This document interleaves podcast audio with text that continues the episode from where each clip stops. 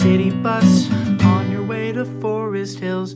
Ride around, take the M, almost there to Central Park. Your friend from Texas doesn't understand. He asks what you've been smoking. Your parents paid handsome sum to give you some peace of mind. You tried it for a month. The space behind your left eye still feels tight. In the room, they'll give you a tune-up. So whiteboard.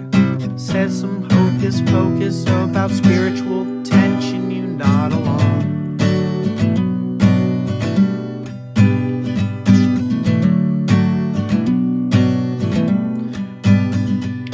You're making such a fuss. Transcendental meditation sure is funny, ain't it? How can you solve all your problems just by sitting with your eyes closed? Seems like a way to be passive. Don't you know?